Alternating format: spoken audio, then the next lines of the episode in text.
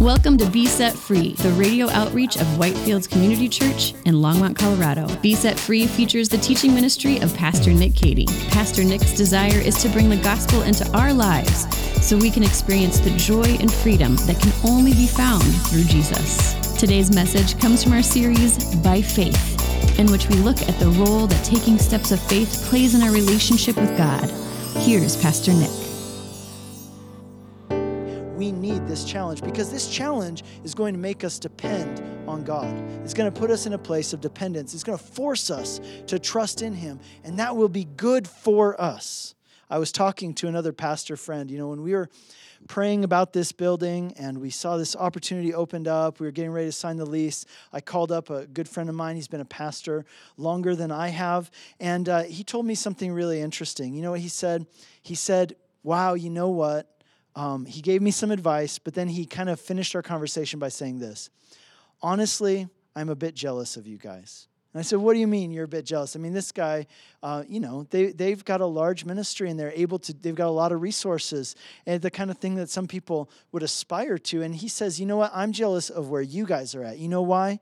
He says, In my time as a pastor, there have been three times when I led my church through really big steps of faith, right? Big stretches, big challenges. And he said, every time I did that, those were the times when I, right, him speaking, when he says, when I and our church really grew spiritually. Those were the times when we really grew together as a fellowship, right? And he says, in some ways, those were the hardest times I've been through in ministry. And yet, in some ways, they were the most joyous times I've ever been through in ministry because we would be there and we're like, this is big. How are we going to do this? This is beyond us, right? What, what did we get ourselves into, right? But then they would come together. They would pray. They would seek the Lord together. They would pull together and they would be seeking the Lord, fighting together for something that actually mattered, right? Something that they believed in. And as they did, they were drawing closer to God and God was bringing them together as a body. And He said, you know what? Seeing your situation, hearing where you guys are at at Whitefields, that reminds me of that and he said, I'm, I'm, I'm praying this is what he said. I'm praying that God would give us another step of faith to take. I want to know, God, what's the next big thing? The next big thing that's beyond us, that's a stretch, that's a challenge. I want something like that because I've been through it and I've seen that those are the times when you really grow. Those are the times when it really draws us to the Lord and together because then we get to see God be faithful. It's exciting. He says, you know, it's like a muscle. When you work out a muscle, it's uncomfortable. You might sweat a little, but in the end, you get stronger and you grow. And that's why James, in, the, in his letter, he begins his letter by introducing himself and the very first thing he says. So, James chapter 1, verse 2 Count it all joy, brothers, when you meet trials of various kinds, knowing that the testing of your faith produces steadfastness, and steadfastness will have its full effect, that you might be perfect, lacking in nothing. Doesn't that seem to go against all of our sensibilities, doesn't it? To say, count it all joy when you face trials and hardships. Count it all joy? Like, are you delusional? Are you, in, are you not in touch with reality? So I should count it joy when I lose my job.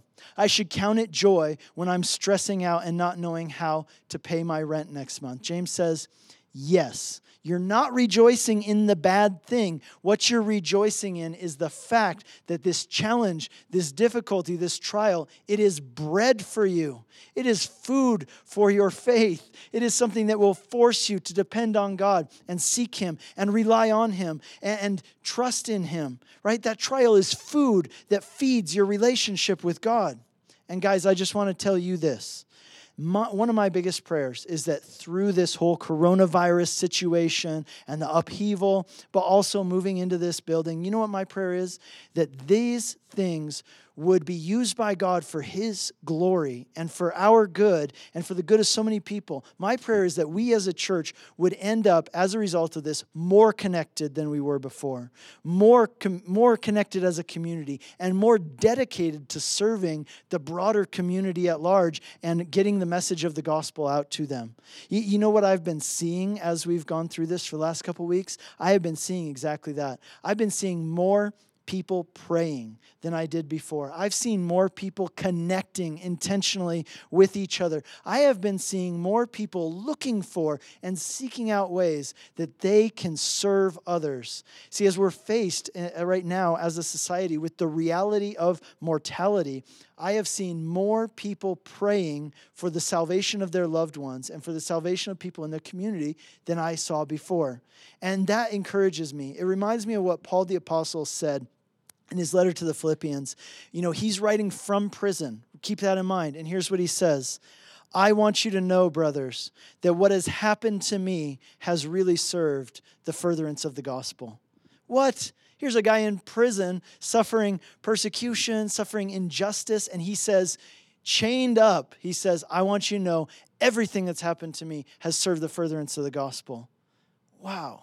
I want us to have that same outlook on what we're going through right now. You know what? Yes, it's uncomfortable. Yes, it's difficult. Yes, there are restrictions on our movement. Yes, as a church, we can't gather physically. But you know what? There are some incredible opportunities hidden in this difficulty if we will respond by faith.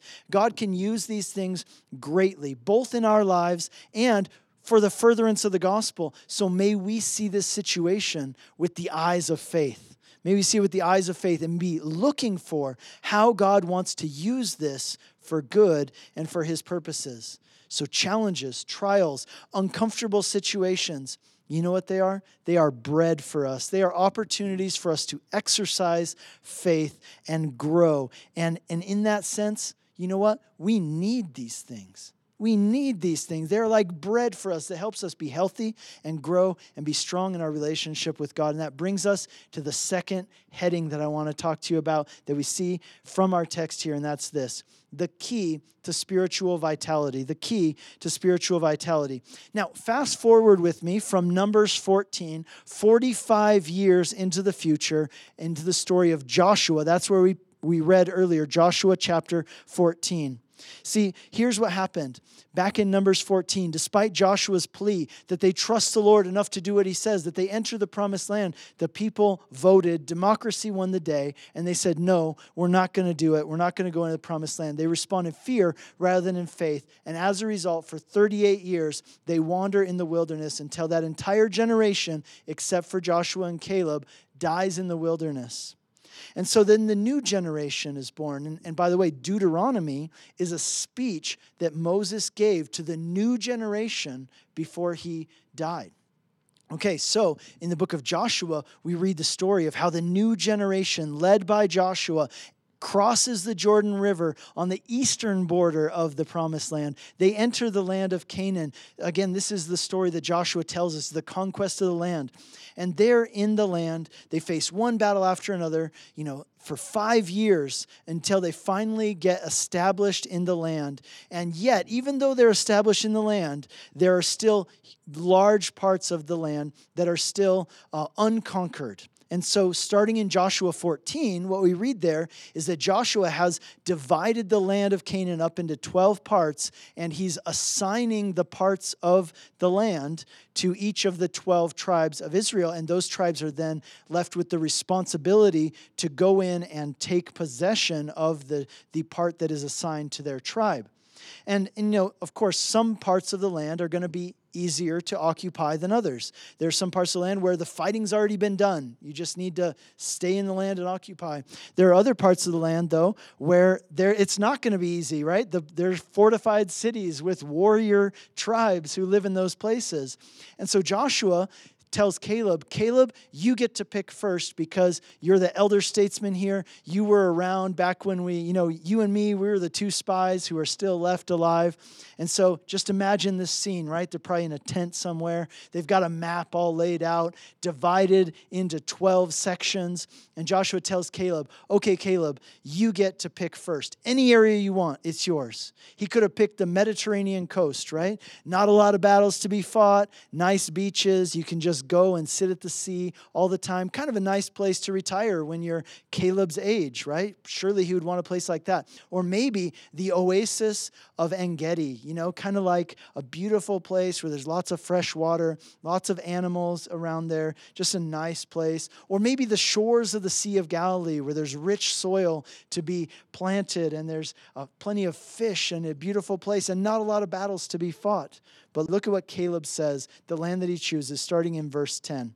He says, Behold, this day I am 85 years old.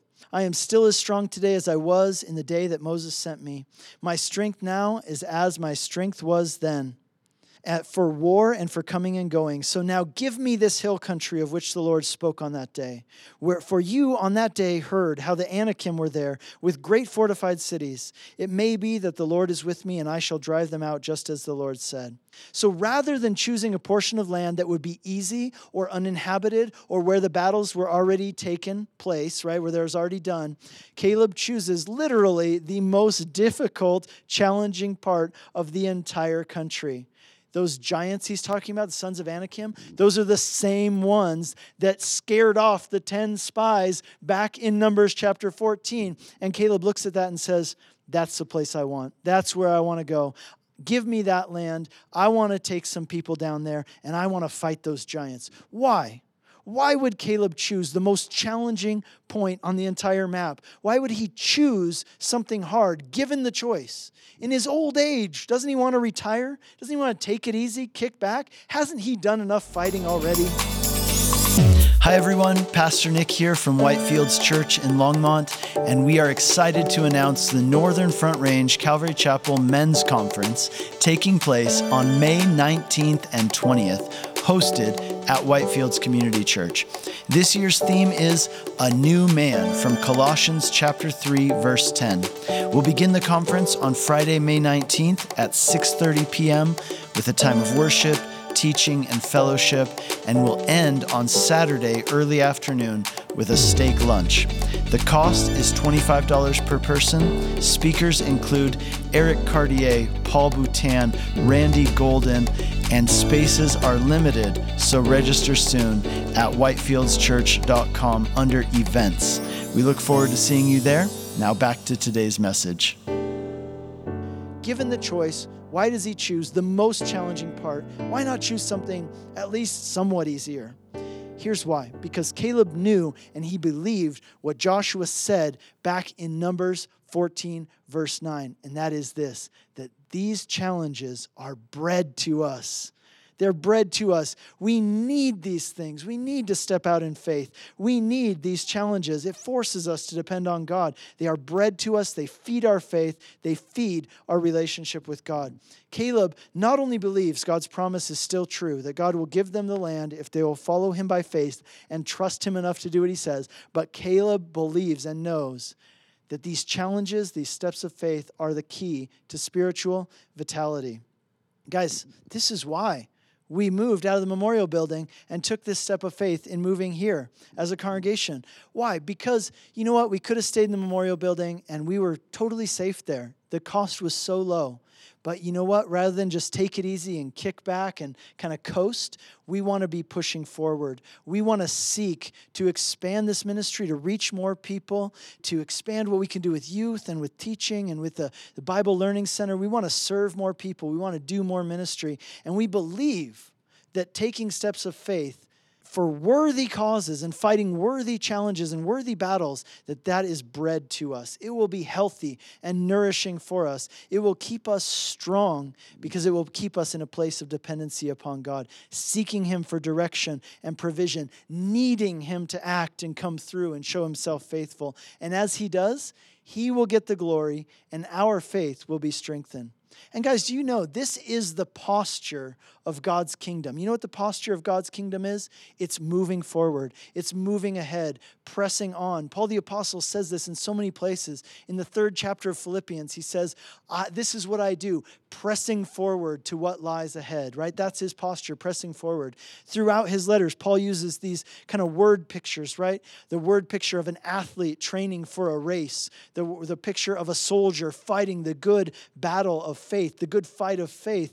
That's the posture, moving forward, um, pushing forward, you know, fighting, engaging in battle. It's active rather than passive. You know, a friend told me this week we were talking about this topic, and he said, Well, you know, that's why, if you read Ephesians 6, it says that there's this spiritual armor in Ephesians 6, right? It says certain aspects of our salvation are like armor that protects us, right? We've got a helmet of salvation, we've got a sword of the Spirit, and we've got the breastplate of righteousness. And he said, that's why it's a breastplate and not a butt plate, right? Because you need something to cover your front and not your rear. You're moving forward, not running away. You're not standing in one place. You're moving forward. That's why you need a breastplate rather than a butt plate. I never heard anybody say that, but I thought that's brilliant. We need a breastplate, not a butt plate, because the posture of God's kingdom is pressing forward, moving forward all the time. You know, when you look at the life of David, I, I, find it very interesting that the most vibrant, healthy time in David's life spiritually came when? When he was fighting giants, when he was running for his life. It was physically uncomfortable. At one point, he's living in a cave and someone wants to kill him. And yet, this is the time we know, especially from the Psalms, that he is closest to God and his relationship with God is vibrant and strong. Um, conversely, the lowest point in David's life spiritually came when? When he was living in a palace in luxury. It was during that time that he got himself into a lot of trouble. He committed adultery. He committed murder. He got himself caught in a web of lies. And do you know how that season began? Well, well let me read to you how it began. It's one verse uh, that we read at the beginning of 2 Samuel chapter 11. And here's what it says In the spring of the year, at the time when kings go to battle. David sent Joab, but David remained in Jerusalem. Okay, let me just, did you catch that? At the time of year when kings go to battle, David stayed home. David's a king, right? This is a time of year when kings go to battle. Why isn't David going to battle? Well, instead, he's staying at home with all the single ladies, right? And all the married ladies whose husbands are away for a very long time, not returning for months. Not wise, David. Not a good move. David's no longer fighting the battles that he should be fighting. And as a result, he puts himself in a place where he's facing temptation and he gets himself into all kinds of trouble. You know what the safest place for David to be would have been? In the battle in the battle. That's the safest place. In the battle, uh, there would have been dangers for sure, but it would have been safe for his soul. And I want you to know that that's true in your life as well. For you and me, the safest place for us to be spiritually is actively engaged in the battles and fights that God has called us to fight and engage in. The battle might be difficult, the, the thing the Lord has allowed into your life. Maybe you lost a job. Maybe your current situation puts you in financial strain. Maybe, though, it might be a battle that you choose, like Caleb chose a battle voluntarily, uh, a challenge that you choose to engage in, whether it's a ministry that you join, whether it's a, someone that you decide to pray for or reach out to with the gospel, or in some other, you know, temporal way you seek to reach out to them. It's a battle you choose to fight. I want to encourage you to have the heart of Caleb to say, Not only do I trust God to keep his promises and give me victory, but I welcome challenges into my life. In fact, I seek them out if they're not already coming my way because I know that challenges like this are bread to me. Let me remind you of what I said earlier. Just as we need food to sustain our bodies and keep us healthy physically, we need challenges and steps of faith in our walk with God in order to keep us healthy spiritually. You know, Henry David Thoreau said, A man ripens until the age of 30, and then he begins to rot. But here is, here is Caleb, and he's 85 years old. And he's like, I'm 85 years old. I'm ready to lead a calisthenics class. I feel great. Uh, you know, who wants to go spinning, right? Let's. The key to his vitality and the key to our spiritual vitality is this continue pressing on, continue fighting that next hill, taking that next hill. These challenges are bread to us they are food for our faith. They keep us in a place of dependency upon God. And I want you to notice one last thing in this story. Caleb chooses the land with the giants. He chooses the most challenging place, and it says that God gave him the victory, right? Just as God promised to do 45 years earlier. And here's what I want you to see this place gets a new name. Formerly, it was called Kiriath Arba. Now, you might think that's just one of these details the Bible gives that nobody needs to know. Here's why it's interesting Arba, it tells us in the text, was the greatest man of the Anakim, who were the giants. In other words, this place, Kiriath, means stronghold or fortified city. This place, Kiriath Arba, the stronghold of the giant. That's what this place means. And now it gets a new name Hebron. You know what Hebron means? Fellowship fellowship.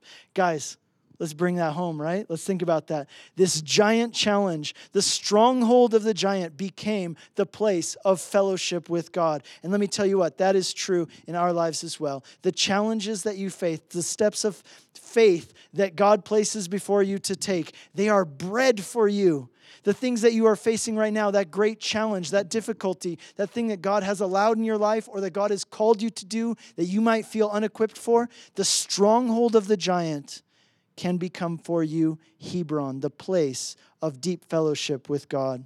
The challenges you face will be bread to you if you let those challenges lead you to the bread of life, Jesus Christ. This week, my daughter fell. We were having some time outside. She was on her roller skates. She's getting, been getting a lot better and she's been getting more confident. So she decided to go down the driveway, you know, pick up some speed and then go out into the street. Well, as she was doing it, she lost her balance and she fell down and she hit her elbow and she hit her hit her hip and she was bleeding a little bit and she got hurt. And of all my kids, she is the least affectionate of all of them, but she's also the most tough. She's also maybe the most independent and strong. And maybe some of you guys can relate to that. Maybe you're a strong, independent person. Sometimes I try to hug her, and she will literally push me away and say, No thanks, right? But when she fell, something happened. We had a really special moment together. She needed her dad and I was there for her in that moment. I sat down in the middle of that empty street in the asphalt with her, and, and, she was hurting, and I comforted her. And then I picked her up, I took her inside, I cleaned her wounds and bandaged them, and it was really nice. And a bond was created between us, or at least strengthened between us, in a way that wouldn't have happened and couldn't have happened had we not gone through that, had she not gotten hurt. Now, she's going to be just fine but as her dad, right, I don't like to see her in pain. But if you were to ask me, was it worth it? Was it worth it for her to fall and get hurt and, and suffer the momentary pain? Was it worth it for the result of that moment that we had together and that experience of closeness that we experienced as a result? I would say absolutely. In fact, next time she goes roller skating, I'm probably going to throw some sticks on the sidewalk in front of her because it was so special and it, it, doing that again would bring wondrous results to our relationship. Guys, do you realize our Heavenly Father feels that way? Maybe you are a strong, independent person, maybe self sufficient, might I even say proud and our Heavenly Father, look, He doesn't enjoy seeing you fall or hurt or struggle, and yet He knows these are the kinds of things that drive you into His arms. As a father, He loves that. And as a father, He's more interested in your relationship with Him than He is in making sure that you never fall. So, guys, challenges, whether the ones that you take in faith as you follow God and, and seek to engage in His mission and take ground for His kingdom, or whether it's the challenges that you don't choose but God allows into your life, hardships, difficulties, they are like bread to you. Let them drive you to the bread of life, Jesus Christ. In conclusion, let me just say this it is Him Jesus, the bread of life, our true hero. He is the one who fought the ultimate giants, the ultimate enemies of sin and death, which we were absolutely helpless against. He took on the true strongholds, right? The, the giants of Satan, sin, and death on the cross so that we could be brought to the true and ultimate Hebron place, the place of fellowship with God now and forever. Jesus was forsaken by the Father so that we could experience the warmth of the Father's embrace. On the cross, Jesus took the judgment that you deserved, that I deserved, so that we might receive the blessings that only He deserved for what He's done. How can you be sure that every storm in your life will be used by God for good? Here's how because the bread of life, Jesus Christ, was broken on the cross of Calvary for you. Let's pray. Lord, we thank you for that great truth. Lord, that you, the bread of life, were broken for us. Lord, that we might be brought into fellowship with the Father. You fought the giants on our behalf. Lord, we're not the hero of our story, you are the hero. But Lord, we thank you that you place challenges in our lives um, in order to be bread to us. Lord, may you grow our faith. May you draw us into the place of fellowship with you all the more, even in the midst of the situations we're facing right now. We pray in Jesus' name. Amen.